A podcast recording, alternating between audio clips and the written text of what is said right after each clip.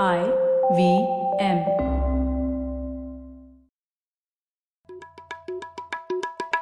भाई हम हिंदुस्तानियों को बतियाना बड़ा पसंद है। बंगाली में अड्डा उड़िया में खोटी कन्नड़ा में हरटे और हिंदी में पुलियाबाजी। इस कला के लिए हमारी हर भाषा में एक शब्द है। तो प्रणय और मैं तो अक्सर मिलकर पुलियाबाजी करते ही रहते हैं। हमने सोचा कि आपको भी इसमें शामिल कर लिया जाए। तो आइए प्रणय और सौरभ के साथ करते हैं पुलियाबाजी। हेलो सौरभ कैसे हैं आप? मैं बहुत अच्छा हूँ। प्रणय तुम बताओ। सौरभ पिछले हफ़्ते ये चंद्रयान दो के बारे में कितनी चर्चा हुई? तो उससे रिलेटेड कुछ हमें भी डिस्कस करना चाहिए। हाँ हाँ मतलब वो बेचारा विक्रम खो गया के ऊपर मैं कम से कम तीन चार कविताएँ पढ़ चुका हूँ। अरे ये नहीं बात। ठीक है पर वैसे अंतरिक्ष में जब हम अनुसंधान की बात करते हैं तो इसरो के बारे में ही नाम ध्यान आता है और हम लोगों ने इसके ऊपर एक एपिसोड भी किया था पवन के साथ आपको याद होगा। लेकिन अब भारत में स्पेस के लिए एक स्टार्टअप इकोसिस्टम भी बन चुका है। कई कंपनियाँ हैं जो उपग्रह रॉकेट इमेजरी इत्यादि पे काम कर रही है तो उस डायरेक्शन से चर्चा करते हैं। बिल्कुल बिल्कुल क्योंकि हिंदुस्तान में सबको लगता है कि एक जैसा हम बोलते रहते हैं राइट कि भाई सभी कुछ सरकार थोड़ी करेगी और हमको प्राइवेट स्पेस और इनिशिएटिव के लिए जगह बनानी चाहिए। और स्पेस में तो हमको यूजली लगता है कि प्राइवेट कोई कुछ कर ही नहीं सकता है। हाँ। और ये बहुत ही तेज़ी से हिंदुस्तान में ये चेंज आया है। मैं मैं बिल्कुल कह सकता हूँ कि पाँच छह साल पहले अगर आप जाते और बोलते कि भाई ये स्टार्टअप स्पेस में काम कर रहा है ऐसा सुनने को ही नहीं मिलता था। और अभी मतलब तुम तो थे ही जो आप लोगों ने राउंड टेबल कुछ टाइम पहले की थी वहाँ पे कम से कम दस स्टार्टअप ऐसी थी हाँ। जो सिर्फ़ स्पेस में काम कर रही थी और मेरे ख्याल से कुल मिला के बीस पच्चीस तो है इंडिया में। बिल्कुल। हाँ शायद उससे ज़्यादा भी। तो उसी एक ऐसी ही स्टार्टअप से बात करते हैं जो रॉकेटरी पर काम कर रही है। और उस कंपनी का नाम है रॉकेटियर्स डॉट इन तो हमारे साथ है दिव्यांशु जो को फाउंडर है इस कंपनी के। और हम बात करते हैं रॉकेटरी और स्पेस और प्राइवेट प्लेयर्स के नज़रिए से समझने की कोशिश करते हैं कि भारत के स्पेस प्रोग्राम का भविष्य कैसा होगा। तो दिव्यांशु, स्वागत है आपका पुलियाबाजी में। Thank you Pranay. बहुत अच्छा लग रहा है यहाँ पे आके। अ, मेरे को अभी इस पॉडकास्ट के बारे में थोड़े दिन ही पहले पता चला वही राउंड टेबल पे। हाँ। तो मेरे को लगा ये बड़ा अच्छा मौका है कि हम अपने यूज़र्स को अपने आसपास के लोगों को और इंडिया में यंगस्टर्स को पता चले कि क्या क्या हो रहा है इस इंडस्ट्री के अंदर और किस तरह की इंटरेस्टिंग चीज़ें और इंटरेस्टिंग एक्टिविटीज़ हम आज से सब कर सकते हैं जिससे कि हमारी स्पेस इंडस्ट्री ग्रो करे और बड़ी हो। बिल्कुल। तो दिव्यांशु पहले तो आप अपने बारे में ही बताइए कि आप स्पेस में कैसे रुचि ले, लेने लगे और आपका बैकग्राउंड क्या है? मेरे को स्पेस टेक्नोलॉजी में हमेशा से ही बचपन से ही काफ़ी ज़्यादा इंटरेस्ट था। मैं स्पेस मूवीज़ बहुत देखा करता था। हम्म। और स्पेस टेक्नोलॉजी रॉकेट और दूसरे प्लैनेट्स में जाना और इस तरह की चीज़ों में मेरे को शुरू से काफ़ी ज़्यादा दिलचस्पी रही थी।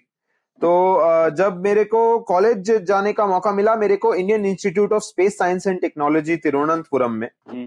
तो ये कॉलेज जो है ये डायरेक्टली अंडर इसरो काम करता है तो इसलिए यहाँ पे काफ़ी ज़्यादा इसरो से क्लोज रिलेशनशिप रहती है कॉलेज की तो आपको बहुत सारा मौका मिलता है कि आप actual real space hardware space technology space scientist से मिल पाए ये सब चीज़ें देख पाए और कर पाए हम्म। तो मैं उन केवल सौ बच्चों में से, लकी बच्चों में से एक था जिनको ये मौका मिला 2009 के अंदर। तो हर साल ये कॉलेज लगभग सवा सौ बच्चे एडमिट करता है। और यहाँ से मैंने अपनी एरोस्पेस इंजीनियरिंग की, इसरो के अंडर ही। एंड फिर उसके बाद मैंने थोड़ा सा टाइम इसरो में ट्रेनिंग की तरह रहा। एंड उसके बाद फिर मैंने अपनी स्टार्टअप ये रॉकेटियर शुरू करी। और इस इस तरीके से रही है जर्नी वाह। तो पहले तो रॉकेटियर्स के बारे में ही अब बताइए आप जैसे हम लोग डिस्कस कर रहे थे आप मॉडल रॉकेट्स बनाते हैं तो क्या है ये थोड़ा हमें बताइए हमारे लिसनर्स के लिए। तो मॉडल रॉकेट जो होता है वो एकदम जैसे हम आज के दिन में मॉडल एयरप्लेन या फिर मॉडल कार छोटे जो बच्चे रिमोट कंट्रोल से चला सकें खुद से बना सकें देखते हैं वैसे ही मॉडल रॉकेट रॉकेट्स के लिए मॉडल होता है। तो हम लोग इंडिया में ये कभी अवेलेबल नहीं रहा था जबकि यूएस में ये पचास साल से इस तरह के मॉडल्स मिलते हैं ये सॉलिड फ्यूल पावर से चलते हैं। तीन सौ फीट की हाइट से लेके लगभग तीन किलोमीटर की हाइट तक ये रॉकेट्स जाते हैं। अ, अगर आप यूएस में खरीदने की कोशिश करेंगे तो पाँच डॉलर से लगभग पचास हज़ार डॉलर तक की रेंज के अवेलेबल हैं। इंडिया के अंदर जब हमने शुरू किया था बनाना तब 2015 में एक रॉकेट जो था वो नौ साढ़े नौ हज़ार रुपए के आसपास का था। और अभी हम उसको रिड्यूस कर रहे हैं कॉन्टिन्यूसली करंटली इंडिया में अगर आज के दिन में देखा जाए तो हमारा सस्ता रॉकेट जो है वो सोलह सौ रुपए का है। इसका आइडिया ये है कि ज़्यादा से ज़्यादा बच्चों को एक्सेस मिल पाए, ज़्यादा से ज़्यादा बच्चे ये रॉकेट देख के उड़ा पाए। आज के दिन में किसी को पता ही नहीं है कि इस तरीके के रॉकेट जो real launch vehicle real rocket के जैसा एकदम सेम खुद बना सकते हैं। उसमें नोजकोन होगा फिन होगा सॉलिड फ्यूल होगा। दूर से आप काउंटडाउन के साथ इग्नाइट करेंगे बटन दबा के। और वो ऊपर जा सकता है। 300 फीट से 800-900 फीट तक अभी इंडिया में अवेलेबल है स्टैंडर्ड तो इस तरह के रॉकेट के ऊपर आप ऑल्टीमीटर भी लगा सकते हैं। थोड़ी मेहनत करेंगे तो कैमरा भी लगा सकते हैं। अच्छा, हम्म। तो और ये रिकवर हो जाता है पैराशूट से तो इसमें आप फिर से फ्यूल भर के इसको फिर से उड़ा सकते हैं। तो ये मॉडल रॉकेट हाँ तो model rocket in general standard reusable ही होता है। तो ये तो ये अभी करंटली पर्पस ज़्यादा इसका एंटरटेनमेंट है या और भी कुछ? सो so, uh, इसमें कई तरह के पर्पसेस हैं। एंटरटेनमेंट डेफिनेटली एक बहुत बड़ा पर्पस है लेकिन uh, जो इंडिया के पर्सपेक्टिव से अगर हम देखेंगे तो इसका सबसे बड़ा पर्पस है लर्निंग एंड अवेयरनेस आज के दिन में इंडिया में टीयर टू टाउन्स के अंदर uh, जो बच्चे हैं उनको जानकारी ही नहीं है कि क्या क्या चीज़ें हैं और क्या क्या वो कर सकते हैं। तो ये रॉकेट जो है, उनको ये अपॉर्चुनिटी प्रोवाइड करते हैं। इसके अलावा जैसे जैसे ये रॉकेट्स को एक बच्चा ज़्यादा से ज़्यादा एक्सप्लोर करने की कोशिश करता है, इसी रॉकेट को यूज़ करके वो बहुत कुछ सीख सकता है। एकदम न्यूटन लॉज के लेवल से स्टार्ट करते हुए they can slowly and slowly grow और वो इतना डीप तक जा सकते हैं कि वो इन्हीं रॉकेट्स को यूज़ करते हुए सी एफ़ डी पढ़ सकते हैं F M analysis fin design analysis पढ़ सकते हैं प्रॉपर अकेडमिक स्टडीज़ कर सकते हैं जो कि इवन एमटेक लेवल तक वैलिड रहती हैं। हम्म, हम्म। तो इसीलिए इस रॉकेट का हार्डवेयर लेवल पे चीज़ों को रियल करने के लेवल पे कि बच्चे को दिख सके। जैसे आज के दिन में हम मैथ पढ़ते हैं जैसे ही मैथ के अंदर एक्स आ जाता है और फिर एक्स स्क्वायर आ जाता है हम हमें समझ आना बंद हो जाता है हम पता नहीं रियल नहीं लगता वो। तो ये रॉकेट्स उस तरह की चीज़ें हैं जो ये सब चीज़ों को रियलिटी में कन्वर्ट करती हैं बच्चों के लिए और उनको सही में एक एक्साइटिंग प्लेटफॉर्म प्रोवाइड करती हैं सीखने का। हम्म, तो ये एक्सपेरिमेंटेशन और बेसिकली आप बोल सकते हैं कि और कोई जो बड़ा रॉकेट बना भी रहा हो उसके लिए भी अगर उनको कोई स्केल डाउन एक्सपेरिमेंट्स करने हैं या फिर जैसा आपने बोला अगर आपको कुछ सेंसर्स वगैरह डालने हैं अगर आपको एक किलोमीटर ऊपर आसमान में कुछ रीडिंग वगैरह लेनी है तो ये रॉकेट से आपका आप अपना सेंसर ऊपर भेज सकते हैं फॉर एग्ज़ाम्पल हाँ हाँ हाँ आप कर, इस तरह की सभी चीज़ें कर सकते हैं।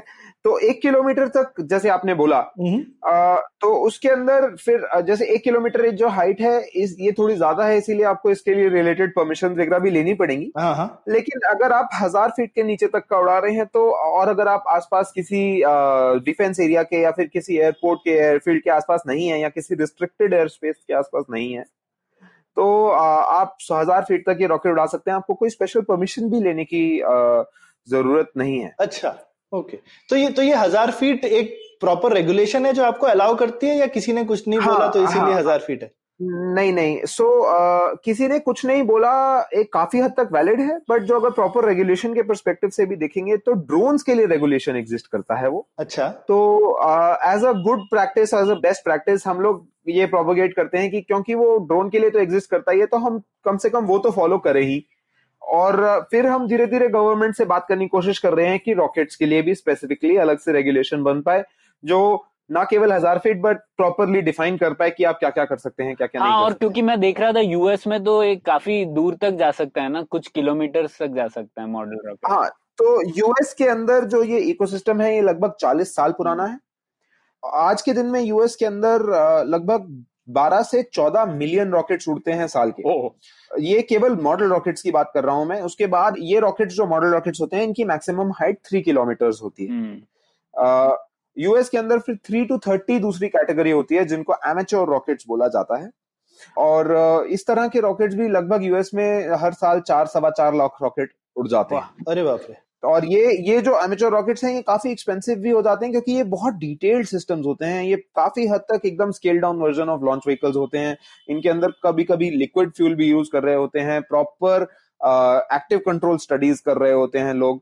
जैसे कई सारी स्टार्टअप्स आज के दिन में यूएस में हैं बड़ी बड़ी स्पेस कंपनीज़ जिन्होंने अपना एक पहला एक्सपेरिमेंट एमेच्योर रॉकेट्स के ऊपर किया था। हम्म, तो ये दिव्यांशु क्योंकि तुम दो तीन बार लिक्विड सॉलिड फ्यूल मेंशन कर चुके हो तो मे बी ये राइट टाइम है थोड़ा पूछने का कि ये इन चीज़ों का क्या मतलब है?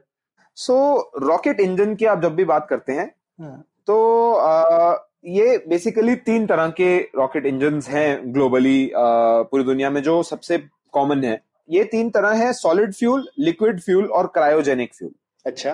तो सॉलिड फ्यूल के इंजन जो है इसके अंदर हर रॉकेट फ्यूल के अंदर एक ऑक्सीडाइजर होता है और एक फ्यूल होता है। ऑक्सीडाइजर का काम होता है कि वो जलने के लिए ऑक्सीजन प्रोवाइड करे और फ्यूल का काम होता है कि वो एनर्जी प्रोवाइड करे। और फिर जब ये कॉम्बिनेशन होता है इन दोनों चीज़ों का उसको हम एक नोजल के थ्रू निकालते हैं जिससे जिस स्पीड से वो रॉकेट से निकल रहा है फ्यूल गैस के फॉर्म में वो स्पीड हम बढ़ा सके। ठीक। और अपने लिसनर्स के लिए ब्रॉड सेंस में हम उनको समझाएँ तो बेसिकली रॉकेट वैसे ही उड़ता है जैसे गुब्बारे में से हवा छूटती है तो गुब्बारा आगे बढ़ता है है ना? एकदम ठीक है ना? तो ये, ये एक न्यूटन एकदम हाँ बेसिक बेसिक तरीका है कि भाई हवा पीछे छोड़ता है और रॉकेट आगे जाता है। एकदम एकदम एकदम सही बता रहे हैं। हाँ। तो अब अगर आप ये सोच लें कि अब जैसे आज के दिन में आप गुब्बारे में हवा भरते हैं वो आगे जाता है। हम्म।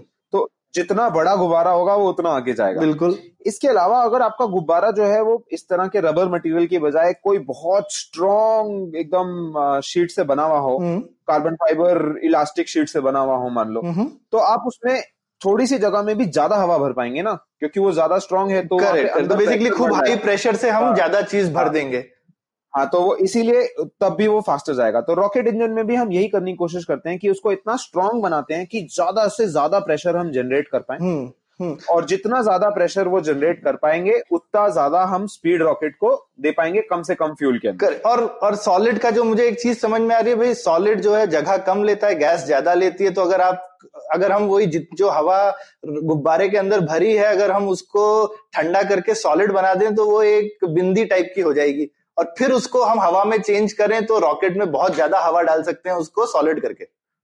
एकदम। ठीक? तो यही तो यही यही प्रिंसिपल है। हाँ काफ़ी हद तक ऐसा ही प्रिंसिपल है कि सॉलिड फ्यूल को क्योर किया जाता है उसके अंदर ऑक्सीडाइजर और फ्यूल को मिलाया जाता है और फिर उसको जला दिया जाता है और वो जितनी ज़्यादा फास्ट बर्न करेगा हाँ एक स्पीड भी अलग चीज़ होगी कि एक तो हवा हाँ, निकल रही है और कितनी तेज़ी से निकल रही है उतना तेज रॉकेट हाँ, जाएगा ऊपर जितनी तेज़ी से हवा निकल रही है। Exactly exactly. हम्म। तो अब ये तो हो गया सॉलिड फ्यूल की कहानी। सो हम्म। so, उसके बाद सॉलिड फ्यूल के अंदर क्या रहता है कि अब जैसे जिस जो एक डब्बा बना लिया आप मान लीजिए जिसमें आपने सॉलिड फ्यूल भर लिया। तो ये सॉलिड फ्यूल किस चीज़ का होता है दिव्यांश? कई तरह के सॉलिड फ्यूल्स हैं जो यूज़ किए जाते हैं। अगर हम मॉडल या एमेच्योर रॉकेटरी की बात करेंगे जो जो सबसे कॉमन फ्यूल्स हैं वो है ब्लैक पाउडर शुगर शुगर मतलब ये अपनी चीनी डी नेचर्ड सॉर्बिटॉल अच्छा। इसके अलावा एपीसीपी जिसका फुल फॉर्म है अमोनियम परक्लोरेट कॉम्पोजिट प्रोपोलेंट अगर हम एक्चुअल रॉकेट्स की बात करेंगे लॉन्च व्हीकल्स वगैरह की तो उनके अंदर सबसे कॉमन सॉलिड फ्यूल जो है वो है H T which is hydroxy terminated polybutadiene अच्छा। एच टी पी डिस्कवर करने वाले जो साइंटिस्ट हैं वो एक्चुअली एक्स इसरो साइंटिस्ट हैं उनका नाम है डॉक्टर के एन नाइनन अच्छा। उनके नाम पे एक इक्वेशन भी है जिसका नाम है नाइन एन इक्वेशन और इंटरेस्टिंगली मेरे को बड़ा अच्छा मौका मिला था कॉलेज में ये मेरे केमिस्ट्री प्रोफेसर अरे वाह। तो ये ये सॉलिड फ्यूल जो नाइनन जी ने डिस्कवर किया नासा भी वही यूज़ करती है? सभी रॉकेट्स में तो नहीं बट जैसे अगर किसी ने वर्जिन गैलेक्टिक का नाम सुना हाँ वर्जिन गैलेक्टिक तो, तो बहुत बड़ी कंपनी हाँ, है। हाँ। तो वर्जिन गैलेक्टिक जो टूरिज़्म स्पेस टूरिज़्म करने की कोशिश कर रही है लोगों को टिकट लेके स्पेस में भेजने की कोशिश कर रही है उन उस कंपनी के रॉकेट के अंदर यूज़ होता है। अरे वाह इसके अलावा कई और ग्लोबल कंपनीज़ भी हैं जो अलग अलग फॉर्म में अलग अलग जगहों पे यूज़ करती हैं। वाह वाह बहुत अच्छी ये तो आपने चीज़ बताई। तो ये तो हो गया सॉलिड का मामला अभी लिक्विड का है। हाँ। सो so, अब सॉलिड फ्यूल के अंदर हमें एक पावर एक स्ट्रेंथ जैसा कि हमने डिस्कस किया सब चीज़ें मिल सकती हैं हम्म। लेकिन लिक्विड फ्यूल के अंदर हमारे को कई सारे और फ़ायदे मिलते हैं अब एक तो लिक्विड फ्यूल अगर है तो लिक्विड फ्यूल का जो टैंक होता है और जहाँ लिक्विड फ्यूल जल रहा है हम्म। वो अलग अलग जगह होती है। तो इस टैंक और इस जगह के बीच में एक पंप होता है इंजेक्टर होता है। अच्छा। जैसे अपनी गाड़ी में पेट्रोल का टैंक अलग है और इंजन अलग है। राइट और वो बीच में और बीच में कार्बोरेटर होता है जिससे हवा उसमें हाँ। मिलाई जाती है। कार्बोरेटर या इंजेक्टर भी होता है जो फ्यूल इंजन तक लेके जा, जा रहा है। करेक्ट तो ऐसे ही सेम लिक्विड इंजन में होता है रॉकेट में अच्छा। लेकिन सॉलिड के अंदर तो जहाँ वो सॉलिड भरा हुआ है वो उसी डब्बे के अंदर चलता है। अच्छा। तो बेसिकली सीधे आग लगा देते हैं उसमें बत्ती में समझ हाँ, लीजिए। हाँ एकदम सीधे आग लगा देते हैं। तो बेसिकली उसके अंदर कोर होता है जो अलग अलग शेप का होता है जो खाली जगह होता है। अच्छा। और वहाँ पे हम पायरोटेक्निक चार्ज लगाते हैं जिसको इलेक्ट्रिक करंट से इग्नाइट किया जाता है। ठीक। और जैसे ही वो जलता है तो फिर उससे बाकी फ्यूल पे आग लग जाती है। तो आ, ये तो सॉलिड फ्यूल में। अब लिक्विड फ्यूल के अंदर ऐसे ना दो अलग अलग टैंक हम बना लेते हैं। एक के अंदर केवल ऑक्सीडाइजर स्टोर किया जाता है और एक के अंदर केवल. फ्यूल स्टोर किया जाता है। हम्म। और ये दोनों के इंजेक्टर होते हैं जो आके एक सेम कॉमन चेम्बर में जिसको बर्न चेम्बर या फिर आ, इस तरह इग्निशन चेम्बर भी कहते हैं। हम्म, तो आ, उसमें दोनों आके ये मिलाए जाते हैं जो एकदम छोटी छोटी बूंदों के अंदर ये ऑलमोस्ट सेमी गैशियस स्टेट में मिल जाते हैं। और यहाँ पे फिर स्पार्क प्लग टाइप का होता है। अच्छा। तो which is also an igniter basically तो वो इस, इस फ्यूल को इग्नाइट कर देता है. एंड फिर उसके बाद अगेन उसके नीचे नोजल होती है जिससे उस फ्यूल की स्पीड बढ़ाई जाती है और वो बाहर निकलता है रॉकेट के तो रॉकेट आगे जाता है. ठीक. तो ये क्या दोनों में लेकिन ये तो ठीक है ये तो टेक्निकल फ़र्क हो गया पर कब कौन सा फ्यूल यूज़ करना चाहिए? आप क्यों नहीं यूज़ करते? सॉलिड या लिक्विड या फिर अब जैसे जो हम जीएसएलवी रॉकेट होते हैं और पीएसएलवी इसरो के जो बड़े बड़े रॉकेट हैं वो किस टाइप के फ्यूल यूज़ करते हैं? हाँ तो वैसे तो इसरो के रॉकेट्स दोनों सॉलिड और लिक्विड यूज़ करते हैं बट मैं आपको जो आपके एक एक, एक करके एड्रेस करता हूँ मैं आपका क्वेश्चन ठीक। सबसे पहला क्वेश्चन आपका है कि कब कहाँ कौन सा क्यों यूज़ करना चाहिए? हम्म, हम्म, राइट तो लिक्विड फ्यूल के कुछ एक्स्ट्रा फ़ायदे होते हैं। एक तो लिक्विड फ्यूल से जब इंजन चलता है तो हम उसको थ्रॉटल कर सकते हैं। तो एक तरह से हमारे को वो एक एक्सेलरेटर प्रोवाइड करता है जिससे हम ये डिसाइड कर सकते हैं रॉकेट किस स्पीड से एक्सेलरेट करेगा। अगर हम हाँ। ज़्यादा फ्यूल जो हमारा इंजेक्टर है हाँ, आ, उस इंजेक्टर से अगर हम ज़्यादा फ्यूल और ऑक्सीडाइजर डाल रहे हैं तो वो ज़्यादा जल्दी जलेगा तो हमारे को ज़्यादा स्पीड मिलेगी। मॉड्यूलेट कर सकते तो एक तरीके का एक्सिलरेटर मिल गया बीच में आपको। Exactly exactly. इसके अलावा सॉलिड फ्यूल के अंदर क्या है? क्योंकि वो जिस डब्बे में भरा हुआ है उसी डब्बे में जल रहा है। वो एक बार जलना शुरू हो गया तो वो जलना बंद तभी होगा जब सारा जल के खत्म हो जाए। ठीक और एक तरह से जो जलने का रेट है वो आपके फ्यूल को आपने किस तरह से पैक किया है उसकी प्रॉपर्टी हो गई उसको आप बाद में नहीं हाँ, बदल सकते। एग्जैक्टली चेंज नहीं कर सकते एग्जैक्टली आपने जब डिज़ाइन किया था एक ग्रेन को तभी वो डिसाइड हो गया। डिसाइड हो गया हाँ, ठीक अब वेराज यहाँ पे अगर आपने मान लीजिए डिसाइड किया कि मेरे को फ्यूल अभी बंद करना है और अब मेरे को वापस स्टार्ट करना है अब इस स्पीड पे स्टार्ट करना है अब उस स्पीड पे स्टार्ट करना है तो ये वाली जो एक हमारे को फीचर चाहिए वो ये हमारे को केवल लिक्विड फ्यूल में मिलती है। जबकि जगह और लिक्विड ज़्यादा ले रहा है लेकिन फ्लेक्सिबिलिटी ज़्यादा मिल रही है। सॉलिड फ्यूल जबकि कम जगह ले रहा है उस मामले में अच्छा है लेकिन उसके बाद फ्लेक्सिबिलिटी खत्म। एग्जैक्टली ठीक। लेकिन इसके बावजूद हम लोगों ने लिक्विड के अंदर इस तरह के लिक्विड्स बना लिए हैं जो हमारे को सॉलिड फ्यूल से ज़्यादा पावर और ज़्यादा स्ट्रेंथ भी देते अच्छा अच्छा वाह। हाँ। हम्म, हम्म, तो अ, जैसे यूडीएमएच हो गया या फिर अ, जो है हमारे liquid methane liquid oxygen liquid hydrogen based fuels हो गए जो जिनको क्रायोजेनिक कहा जाता है। राइट लिक्विड केरोसिन भी यूज़ किया जाता है। अच्छा। एविएशन ग्रेड हाँ। तो अ, जो क्रायोजेनिक फ्यूल्स हैं वो लिक्विड से एक स्टेप और आगे चले जाते हैं। जिसके अंदर जो आप चीज़ों की बात कर रहे हैं जैसे कि जो सॉलिड है उसको हमने जितना पैक कर सके ठंडा करके है ना? हम्म, तो वैसे ही जब हम लिक्विड को ठंडा एकदम करके पैक करने की कोशिश करते हैं तो वो एक तरह से क्रायोजेनिक फ्यूल ओके तो वो फिर और जगह कम लेता है फिर। और जगह कम लेता है और फिर हम बड़े टैंक्स के अंदर उसको और ज़्यादा भर सकते हैं। तो हमने ज़्यादा भरा हुआ है तो हम ज़्यादा पावर और ज़्यादा हाइट और ज़्यादा उसको ठंडा रखने के लिए भी तो पावर लगती होगी। हाँ वो एक different type of energy requirement हो गई। अच्छा। आ, उसको उसके लिए हमारे पास यूजुअली जो अलग अलग तरह के कूलिंग सिस्टम यूज़ किए जाते हैं सबसे पॉपुलर जो है वो लिक्विड सबसे पॉपुलर नहीं सबसे कटिंग एज बोलूँगा मैं। हम्म, आ, जो सिस्टम है वो है लिक्विड हीलियम बेस्ड सिस्टम है तो वो लिक्विड हीलियम लिक्विड हीलियम सबसे मतलब हीलियम ऐसा पदार्थ है जो ज़ीरो केल्विन पे भी लिक्विड ही रहता है practically zero point two what मतलब बहुत ही एब्सोल्यूट ज़ीरो के बहुत पास भी लिक्विड ही रहता है। बहुत बढ़िया सौरभ ये बात मेरे को पता नहीं है हम्म, तो थैंक यू हम्म, तो ये वो अच्छा कूलेंट है इसलिए लेकिन एनीवे लिक्विड हीलियम को लिक्विड रखना भी मुश्किल है पर हाँ पर अच्छा ये ये तो तो- ठीक बात है बहुत ही कटिंग एज तो और और बेसिकली उसको आप क्रायोजेनिक तो आपको स्पेस स्टेशन पे रखना पड़ता है एक बार छोड़ दिया तो छोड़ दिया फिर। नहीं ऐसा नहीं है। अच्छा उसको पूरे टाइम मेंटेन करना पड़ता है? हाँ यस यस वी उनको प्रोपेलेंट मैन्युफैक्चर से लेके हम्म, प्रोपेलेंट यूज़ तक ऑलमोस्ट लास्ट मिनट तक ये कोशिश की जाती है कि वो उसी टेम्परेचर पे रहे। अच्छा इंटरेस्टिंग रादर इस तरह की चीज़ों को फैसिलिटेट करने के लिए रॉकेट साइंटिस्ट काफ़ी इंटरेस्टिंग इंटरेस्टिंग चीज़ें डेवलप करते हैं जो कि बहुत आ, आ, सोच से थोड़ी परे हैं। जैसे मैं आपको एग्ज़ाम्पल देता हूँ। रॉकेट के नीचे जो नोजल होती है जो हमें दिखती है यूजुअली हम्म। सबसे नीचे आ, वो इतनी आप देख सकते हैं वो एकदम लाल हो जाती है गर्म होकर अच्छा। है ना? ए, क्योंकि वो उसके थ्रू हॉट उतनी हाई टेम्परेचर बर्निंग गैसेस सारी उस नोजल के बीच में से निकल रही है हम्म, हम्म, बाहर रॉकेट के। हम्म। तो जो लिक्विड ऑक्सीजन या फिर लिक्विड हाइड्रोजन या लिक्विड मीथेन की जो सप्लाई की ट्यूब्स होती हैं उनको बहुत छोटा छोटा पतला पतला कैपिलरी जैसा बना दिया जाता है। अच्छा। और ताकि हीट एक्सचेंजर में जिस तरह की ट्यूब्स होती है है। वैसा बना दिया जाता है और उसको नोजल के चारों तरफ़ लगा दिया जाता है। तो फ्यूल टैंक से जब फ्यूल जो है इग्निशन चेंबर के अंदर आता है तो रास्ते में वो नोजल के चारों तरफ़ होके आता है उसी मेटल के ऊपर लगा हुआ। नोजल इतनी गर्म है और ये इतना ठंडा है इसीलिए जब तक ये इग्निशन चेंबर तक पहुँचता है तब तक ये थोड़ा गर्म हो चुका होता है तो इसको इग्नाइट करना आसान होता तो है एक तरह का प्री हीटिंग कर देते हैं। प्री हीटिंग यस तो ये ये एनर्जी वेस्टेज बहुत सिग्निफिकेंट लेवल पे रिड्यूस कर देता है क्योंकि जो जो हीट एनर्जी थी ये वेस्ट हो जाती है। बिल्कुल। क्योंकि ये हम लोग इसको प्रोपल्शन में तो यूज़ कर नहीं पाते। करेक्ट तो अब जो है ये एनर्जी यूज़ हो जाती है इंस्टेड ऑफ़ हम्म, बीइंग ठीक पर तो इसी से जुड़ा हुआ एक सवाल दिव्यांशु तो ये क्रायोजेनिक इंजन का हम पढ़ते थे कि पहले भारत को बहुत ये टेक्नोलॉजी नहीं मिली थी तो इसको डेवलप करने में थोड़ा समय लगा और फिर अब भारत का खुद का एक इंजन है जो क्रायोजेनिक इंजन है। क्या हुआ था इसके बारे में थोड़ा बता सकते हैं हमें? ये इंजन हमने डेवलप करना शुरू किया था ऑलमोस्ट लेट एटीज के अंदर वन ऑफ़ द सबसे प्राइमरी साइंटिस्ट जो का- आज के दिन में काफ़ी उनको पब्लिक अक्लेम भी मिला है उनका नाम है mister Nambi Narayan doctor hmm. Nambi Narayan I think I am not sure तो uh, वो जो है he was the person who was trying to develop liquid engine for us. And cryogenic engine for us ये हमारा जो प्रोग्राम था ये थोड़ा डिले हो गया इसरो के अंदर कुछ कुछ प्रॉब्लम्स हुए थे तो थ्रू द 90s इस प्रोग्राम के ऊपर हम ज़्यादा काम कर नहीं पाए। फिर जब हमने शुरू किया वापस इस, प्रोग्राम के ऊपर काम करना तो स्टार्टिंग स्टार्टिंग में क्योंकि हमने स्टार्टिंग में कुछ काम किया था रशियन से इंजन लिए थे हमने छह इंजन खरीदे थे रशिया से जो लिक्विड इंजन थे क्रायोजेनिक इंजन तो हमने उनको यूज़ करके रिवर्स इंजीनियर करके उनसे सीख के धीरे धीरे करके डेवलप करना शुरू किया हमारा इंजन ये इंजन हम जीएसएलवी में लगाने की कोशिश कर रहे थे। इस चक्कर में हमारे दो फेलियर्स भी हुए।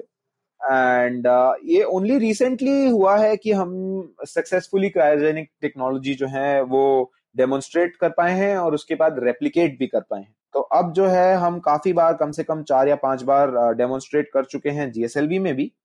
अ, इसके अलावा मेरे ख्याल से करंटली पीएसएलवी की अपर स्टेज भी क्रायोजेनिक यूज़ कर रही है। पीएसएलवी तो मतलब पूरे विश्व में भी ज़्यादा से ज़्यादा स्पेसक्राफ्ट अब क्या सॉलिड से लिक्विड और फिर लिक्विड से क्रायोजेनिक की ओर बढ़ रहे हैं या ऐसा कोई ट्रेंड नहीं है? अ, ऐसा ट्रेंड काफ़ी ज़्यादा है। तो अगर हम स्पेस टेक्नोलॉजी की बात करेंगे तो ऑलमोस्ट आज के दिन में काफ़ी ज़्यादा ट्रेंड है टुवर्ड्स क्रायोजेनिक एंड पहले सॉलिड था।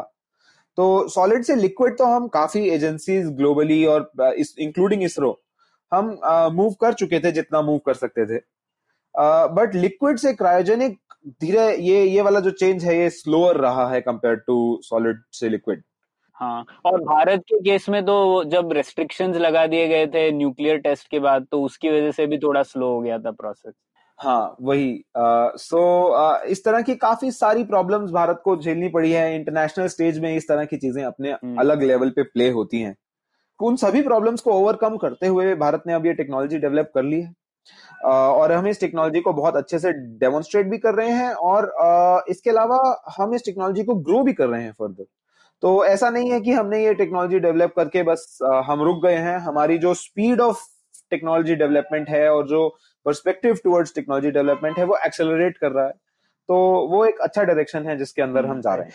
तो इसमें थोड़ा सा रॉकेट्स के बारे में एक दिव्यांशु ये भी बताओ ना तो तो इन जनरल जैसे ये हम P S L V G S L V तो इन जनरल एक एक तरीका ये सबके नाम वाम जानने से अच्छा है, रॉकेट में एक चीज़ समझ में आती है, कितना दूर जाता है है ना?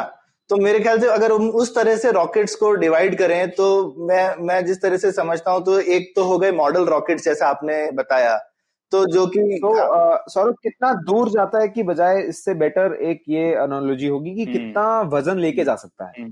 अच्छा ये तो ये शायद आपस में रिलेटेड भी है क्योंकि कितना वज़न और कितना दूर मतलब अगर सेम ही रॉकेट में कम वज़न डालेंगे तो शायद ज़्यादा दूर चला जाएगा। तो रॉ- अ, वो तरीका सही नहीं है चीज़ों को देखने का क्योंकि जैसे आज के दिन में रॉकेट का सबसे बड़ा यूज़ जो है वो है सैटेलाइट डिप्लॉय करना। और सैटेलाइट को हमें किस हाइट पे डिप्लॉय करना है वो फिक्स्ड है। तो हम ये देखना चाहेंगे कि किसी भी हाइट पे जहाँ पे हमें सैटेलाइट को डिप्लॉय करना है हम वहाँ पे कितनी बड़ी सैटेलाइट भेज सकते हैं? हम केवल सौ किलो भेज सकते हैं या हम लोग दस हज़ार भेज सकते हैं? अच्छा। नहीं 50,000 तो इसलिए लेकिन लेकिन दिव्यांशु इसमें भी ऐसा नहीं होता जैसे लोग बोलते हैं लो अर्थ ऑर्बिट तो जो अर्थ के हाँ। काफ़ी नज़दीक रहती है और जो जियो स्टेशनरी ऑर्बिट जो की छत्तीस हज़ार किलोमीटर ऊपर रहती है। हाँ। और लो अर्थ ऑर्बिट तो हार्डली मतलब दस हज़ार बारह हज़ार किलोमीटर भी रहती है तो दो तीन गुना का फ़र्क है। नहीं नहीं नहीं। नहीं नहीं low earth orbit is 300 to 500 300 से 500 अच्छा इतनी इतनी पास है हाँ, हाँ। तो फिर तो बहुत ज़्यादा फ़र्क हो गया ना हाँ। तो फिर आपको क्यों नहीं लग और और मैं इस तरह से देख रहा था कि ठीक है एक तो जियो स्टेशनरी ऑर्बिट हो गई एक लो अर्थ ऑर्बिट हो गई और फिर ऐसे रॉकेट होते हैं जो कि मार्स चले जाए या मून चले जाए तो इन सब में कुछ फ़र्क होता होगा ना मोटा मोटा देखा जाए हाँ तो अ, सौरभ इस फ़र्क को भी हम बेसिकली वज़न के हिसाब से ही कैलकुलेट करते हैं। अ, मैं आपको एक्सप्लेन करता हूँ कि ये क्यों होता है। क्योंकि अगर हम कम से कम जियो स्टेशनरी ऑर्बिट तक की बात करेंगे तो सभी रॉकेट ऐसे हैं आज के दिन में एटलीस्ट पुराने रॉकेट्स तो सभी ऐसे हैं जियो स्टेशनरी ऑर्बिट तक सैटेलाइट डिप्लॉय करने की कैपेबिलिटी रखते हैं। हाँ य- यहाँ पे सिर्फ़ अपने श्रोताओं के लिए क्विक एक्सप्लेनेशन कि भाई जियो स्टेशनरी ऑर्बिट वो है जहाँ सैटेलाइट उसी गति पे घूमती है जिस गति पे अर्थ रोटेट कर रही है ताकि नीचे बैठ के लगेगा जैसे हमारे ऊपर हमने उसको रोक के रखा हुआ है। हाँ तो ये वो सबसे दूर वाला ऑर्बिट है छत्तीस हज़ार किलोमीटर। तो उस ऑर्बिट तक सैटेलाइट भेजने की कैपेबिलिटी ऑलमोस्ट सभी पुराने रॉकेट रखते हैं। अब हमने कई ऐसे नए रॉकेट्स डेवलप किए हैं जिनको हमने स्पेसिफिकली डिज़ाइन ही इसलिए किया है कि वो लो अर्थ ऑर्बिट यानी 300 से 500 किलोमीटर की हाइट तक ही जाएँ। अच्छा। तो वो ये एक नया ट्रेंड है जो कि पिछले तीन चार साल पाँच साल में हमें देखने को मिला है।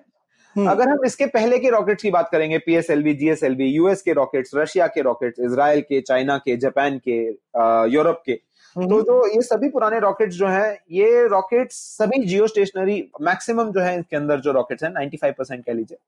जियो स्टेशनरी तक सैटेलाइट डिप्लॉय करने की कैपेबिलिटी तो रखते ही हैं। अच्छा तो अच्छा। उसके अंदर फिर फ़र्क इस हिसाब से किया जाता है कि कितनी बड़ी सैटेलाइट लेके जा सकते हैं।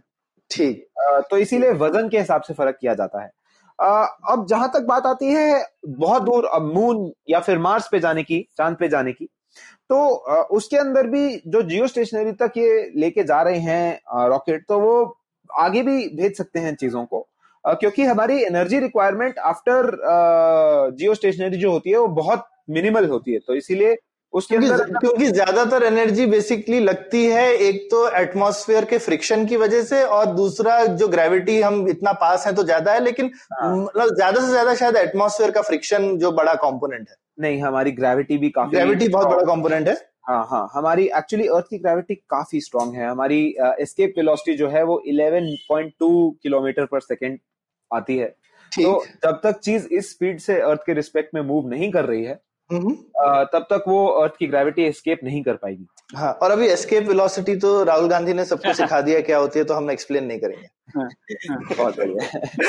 तो, तो इसीलिए अर्थ की ग्रेविटी भी काफ़ी स्ट्रांग होती है। तो जो ये वज़न का डिफ्रेंसिएशन है इस इसमें जैसे हमारा जो छोटा रॉकेट है उसको हम पीएसएलवी कहते हैं जो लगभग आठ सौ से नौ सौ किलो तक का पेलोड लेके जा सकते हैं। अच्छा। जो हमारा जीएसएलवी है वो 2.2 टन कैपेबिलिटी ऑलरेडी शोकेस कर चुका है। अच्छा। और ये जैसे अभी गगनयान हमने प्लान किया है mission to send humans Indian astronauts to space 2022 के अंदर। तो उस मिशन के लिए हम इस जीएसएलवी की ही कैपेबिलिटी बढ़ा के अ, मेरा अनुमान है कि कम से कम साढ़े चार टन तक तो लेके जा ही पाएँगे। इससे कम में हम ये मिशन एग्जीक्यूट नहीं कर पाएँगे। हो सकता है इससे आगे भी जा पाए। और अभी ये चंद्रयान दो में क्या यूज़ हुआ था? चंद्रयान दो में भी जीएसएलवी यूज़ हुआ था। चंद्रयान वन के अंदर पीएसएलवी को यूज़ किया गया था। अच्छा। तो इसमें इसमें मैं जानना चाहता हूँ कि हमने अभी वो आई डोंट नो कॉम्प्लिकेटेड है समझाना कि नहीं कि हमने पीएसएलवी यूज़ करके और जैसे अपोलो मिशन तो जो है उन्होंने अलग टाइप की टेक्नोलॉजी यूज़ की थी तो वो जल्दी पहुँच गए थे। हम्म। और हमने पीएसएलवी यूज़ करके एक स्लिंग शॉट मेन्यूवर यूज़ किया था मून तक पहुँचने के लिए। हाँ। तो ये थोड़ा समझाओ ना हमारे श्रोताओं को कि ये क्या चीज़ होती है। तो जो अपोलो मिशन थे हम्म उनके अंदर क्या होता था कि अर्थ से निकला रॉकेट हम्म। और फिर आप जैसे ना एक मान लीजिए आपने दो बॉल ड्रॉ कर ली है एक शीट ऑफ़ पेपर पे हम्म। जो दूर हैं। तो अगर आप एक बॉल से निकालेंगे रॉकेट और दूसरा ऐसे स्ट्रेट लाइन बना के दूसरे वाले पे लैंड कर देंगे ना? हम्म। ये ये वाला जो रास्ता है लगभग ऐसा रास्ता यूज़ किया था अपोलो मिशन में ठीक। तो इसके लिए आपको पावरफुल रॉकेट चाहिए जो सीधा पहुँच जाए। एकदम। एकदम ऐसे तीर कमान टाइप्स। सही कह रहे हैं। हम्म। हमने क्या किया कि हमने उसको रॉकेट को थोड़ा ऊपर भेजा। हम्म। फिर जैसे सैटेलाइट बन जाते हैं ना सैटेलाइट रोटेट करती है ना अर्थ के अराउंड रिवॉल्व करती है। ठीक है। वैसे ही हमारा रॉकेट जो चंद्रयान है वो रिवॉल्व करना शुरू हो गया। ठीक है। फिर हम इसकी धीरे धीरे धीरे धीरे करके स्पीड बढ़ाते गए। तो जैसे जैसे इसकी स्पीड बढ़ती है वैसे वैसे जो ये सर्कल का साइज़ है जिसमें ये रिवॉल्व कर रहा है अर्थ के अराउंड ये सर्कल का साइज़ बड़ा होता जाता है। ठीक है। ठीक है तो ऐसे हमने पाँच छह बार स्पीड बढ़ाई तो पाँच छह बार सर्कल का साइज़ बड़ा हो गया। हम्म, फिर वो धीरे धीरे करके इतना बड़ा हो गया कि नेक्स्ट टाइम जब हमने वो बड़ा किया तो वो अर्थ के अराउंड रिवॉल्व करने की बजाय मून के अराउंड रिवॉल्व रिवॉल्व करना शुरू कर दे। और फिर हमने धीरे धीरे करके अपनी स्पीड कम करनी शुरू कर दी।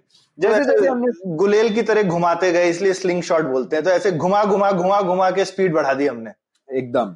है ना? तीर कमान में खींच के स्पीड बढ़ाने की जगह गुलेल को घुमा घुमा के स्पीड ओलंपिक्स के अंदर अगर आपने देखा हो डिस्कस थ्रो होता है जिसमें गोल गोल गोल घूम के फिर फेंकता है वो डिस्क ठीक। है ना?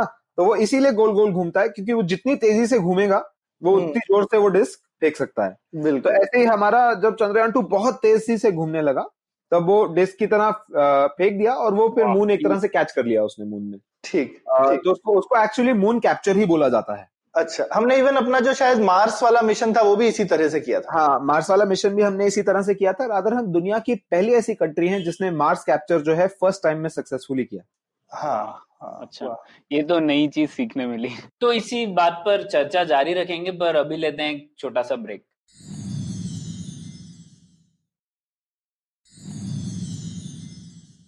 तो अब हम लोग बात कर रहे थे जैसे प्रतिबंध लगाए थे भारत पर। तो दिव्यांशु मैं ये जानना चाहूँगा कि जो रॉकेट स्पेस मिशन में होते हैं उनका और जो मिसाइल में यूज़ होते हैं उनमें क्या फ़र्क है? कॉन्सेप्चुअली क्या फ़र्क है इन दोनों सो so, देखा जाए तो बहुत सारा फ़र्क है। एक तो है कि जो स्पेस रॉकेट्स होते हैं वो ऑर्बिटल वेलोसिटीज के लेवल पे मूव करते हैं।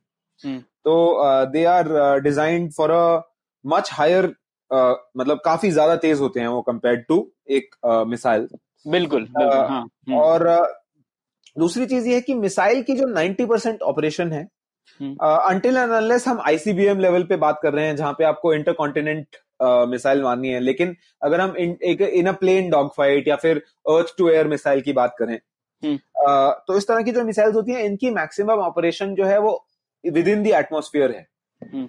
जबकि एक्चुअल स्पेस रॉकेट जो है वो एटमोस्फेयर से बाहर निकल जाते हैं बहुत फटाफट से हम्म। तो अ, जिस लेवल पे हमें एरोडायनेमिक्स और हीट डिज़ाइन करनी होती है वो काफ़ी ज़्यादा फ़र्क होता है हम्म। अ, और इसके बाद टेक्निकली देखा जाए जो सबसे बड़ा फ़र्क है वो ये है कि जो मिसाइल्स होती हैं उनके अंदर जो कंट्रोल सिस्टम्स होते हैं और जो हमारे रॉकेट्स के अंदर स्पेस रॉकेट्स के अंदर जो कंट्रोल सिस्टम्स होते हैं उनमें काफ़ी ज़्यादा फ़र्क होता है। हमारे को मिसाइल्स के अंदर बहुत ज़्यादा मनूवरेबिलिटी चाहिए बहुत ज़्यादा एजिलिटी चाहिए जबकि स्पेस लॉन्च व्हीकल्स साइज़ में उनसे बहुत ज़्यादा बड़े होते हैं।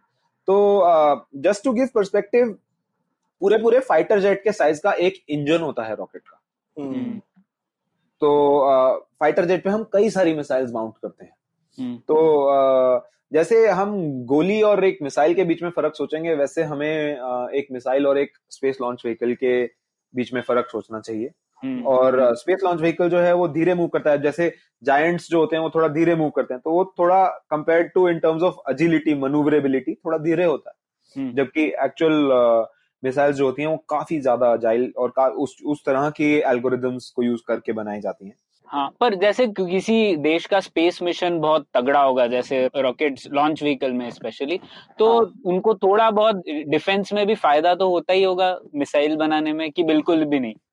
आ, काफ़ी फ़ायदा होता है काफ़ी सारी चीज़ें हैं जो ओवरलैप करती हैं जो फ़र्क हैं वो हैं बट ये तो एकदम वही बात है कि कोई गाड़ी बना रहा है तो वो ट्रक भी बना ही सकता है। बिल्कुल। तो अलग अलग चीज़ें हैं बट बनाने को तो हर तो जैसे जैसे प्रणय मेरे को समझ में आता है जो कि तो आपका जो प्रोपल्शन सिस्टम्स हैं वो आप रियूज कर सकते हो। आ, लेकिन है ना वो मतलब एटलीस्ट उसका नो हाउ जो है प्रोपल्शन सिस्टम्स का नो हाउ जो है वो शायद आप रियूज कर सकते अच्छा, हो लेकिन अच्छा। जिसको गाइडेंस एंड कंट्रोल बोलते हैं हाँ। उनमें काफ़ी फ़र्क है। हाँ। कह सकते हैं आप। जो आप प्रोपल्शन सिस्टम्स हैं आपकी मैन्युफैक्चरिंग भी है एरोडायनेमिक्स का भी कई सारे पार्ट्स हैं जो आप रीयूज कर सकते हो but thermal design factor of और प्रणय जैसे मटेरियल हो गए क्योंकि मटेरियल आपको जो चाहिए हाई स्पीड पे हाई टेम्परेचर पे जो मटेरियल आप जो नोज़ वगैरह बना रहे हैं वो आप नो हाउ जो है अपनी रीयूज कर सकते हैं। हम्म, but control navigation guidance and control ऐसी चीज़ है जिसके अंदर काफ़ी ज़्यादा फ़र्क जो हाँ वो उसमें काफ़ी फ़र्क है। तो तो ये देखो ना जैसे तुम ऐसे सोचो प्रणय यूजली जैसे रॉकेट का जो काम होता है वो सब काफ़ी प्रिडिक्टेबल हो, होता है। मतलब ये अर्थ वगैरह जो है ये लास्ट मिनट में अपना मूड नहीं चेंज कर लेती कि अभी मैं यहाँ जा रही हूँ या वहाँ जा रही हूँ ना। तो अगर आपका मैथमेटिक्स और कैलकुलेशन अच्छा है तो आपको पता है एग्जैक्टली exactly कब क्या होना है। हम्म, हाँ।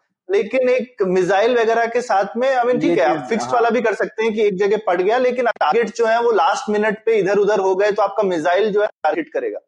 एकदम एग्जैक्टली सही कह रहे हैं Saurabh. That is very accurate perspective अच्छा पहले एक रॉकेट के ऊपर मैं सवाल खत्म करता हूँ फिर एक मैं पूछना चाहता हूँ इन जनरल की ये स्पेस इकोनॉमिक्स पे मैं सवाल पूछूँगा पर पर ये ये मुझे बताओ तो ये रॉकेट की थोड़ा सा इकोनॉमिक्स समझाओ ना कि खासकर आजकल बोलते हैं जैसे स्पेस एक्स जो है उसमें जो रीयूजिलिटी वगैरह है, उसने गेम एकदम चेंज कर दिया। मतलब स्पेस का अभी जो प्राइसिंग है, वो इसरो से भी सस्ता है क्योंकि वो रॉकेट रियूज करता है। तो ये रॉकेट का इकोनॉमिक्स कैसे काम करता है? सो स्पेस एक्स को एक बार मैं साइड में रखूँगा पहले मैं जनरली ये थोड़ा सा एड्रेस करता हूँ। कि कैसे रॉकेट इकोनॉमिक्स हम कैलकुलेट करते हैं। ठीक है।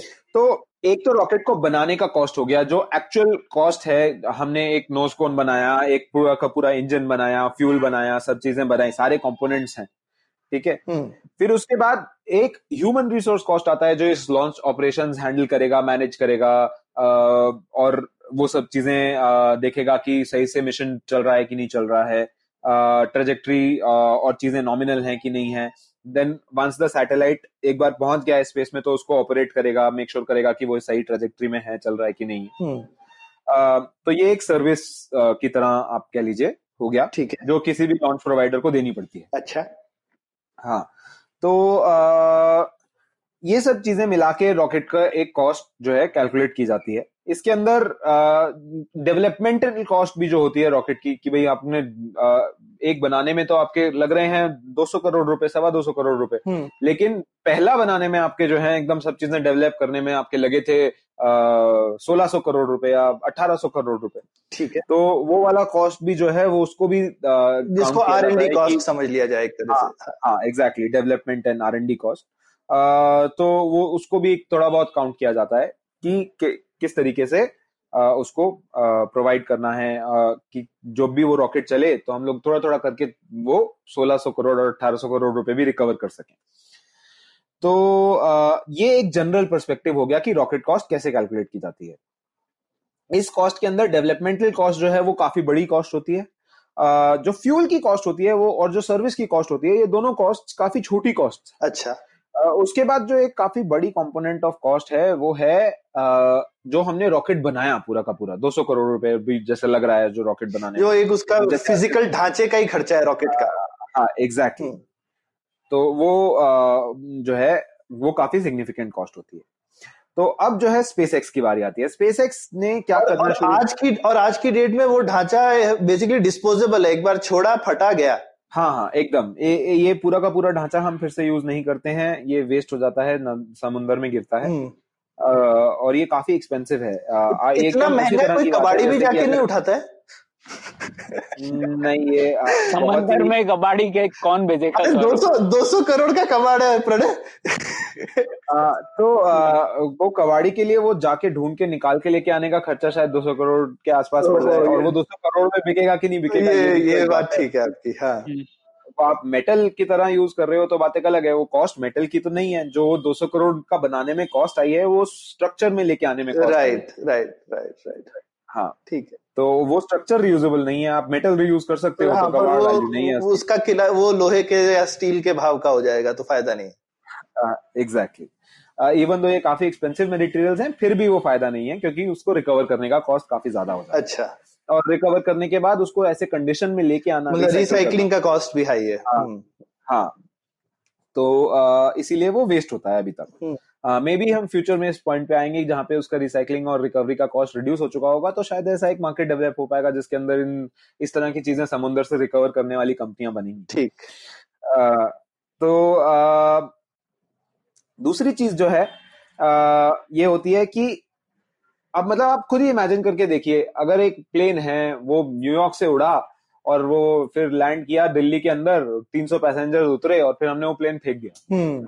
तो अब अगर ऐसा हम करने लगेंगे तो वो जो टिकट अभी हम चालीस हज़ार में खरीदते हैं उसमें हम चार पाँच छह ज़ीरो भी ऐड कर लेंगे तो शायद वो टिकट बिके ना बिके पता नहीं। हम्म, हम्म, अ, तो वही होता है अभी रॉकेट्स के साथ। इसीलिए आज के दिन में सैटेलाइट्स लॉन्च करना या स्पेस में जाना इतना ज़्यादा एक्सपेंसिव है। तो कितना पैसा लगता है? मुझे तो- सैटेलाइट एक डालना पड़े तो कुछ अंदाज़ा दीजिए ना जरा हमारे कुछ दर्शक ज़रूर सैटेलाइट डालने का सोच रहे होंगे अभी। कम से कम मतलब अगर बात की जाए जो कॉम्पिटिटिव प्राइस रेंज है हाँ। मार्केट के अंदर वो आती है पच्चीस हज़ार से चालीस हज़ार डॉलर प्रति किलो अरे नहीं कुछ रुपए में बताइए भाई हम हिंदी में बात कर रहे हैं अरे कैलकुलेशन करनी पड़ेगी तो पच्चीस पच्चीस हज़ार रुपए हो गया रफली सात लाख अराउंड बीस लाख रुपए के करीब अ, हाँ Around- ये around आप 20 कर लो। लाख। देखो, हाँ हाँ, पचास हज़ार के करीब हाँ लगभग लगभग मैंने बताया। तो मोटा मोटा बेसिकली किसी के पास बीस लाख रुपए हो तो वो गाड़ी खरीदने की जगह सेटेलाइट डाल सकता है। एक केजी डाल सकता है। नहीं नहीं हाँ।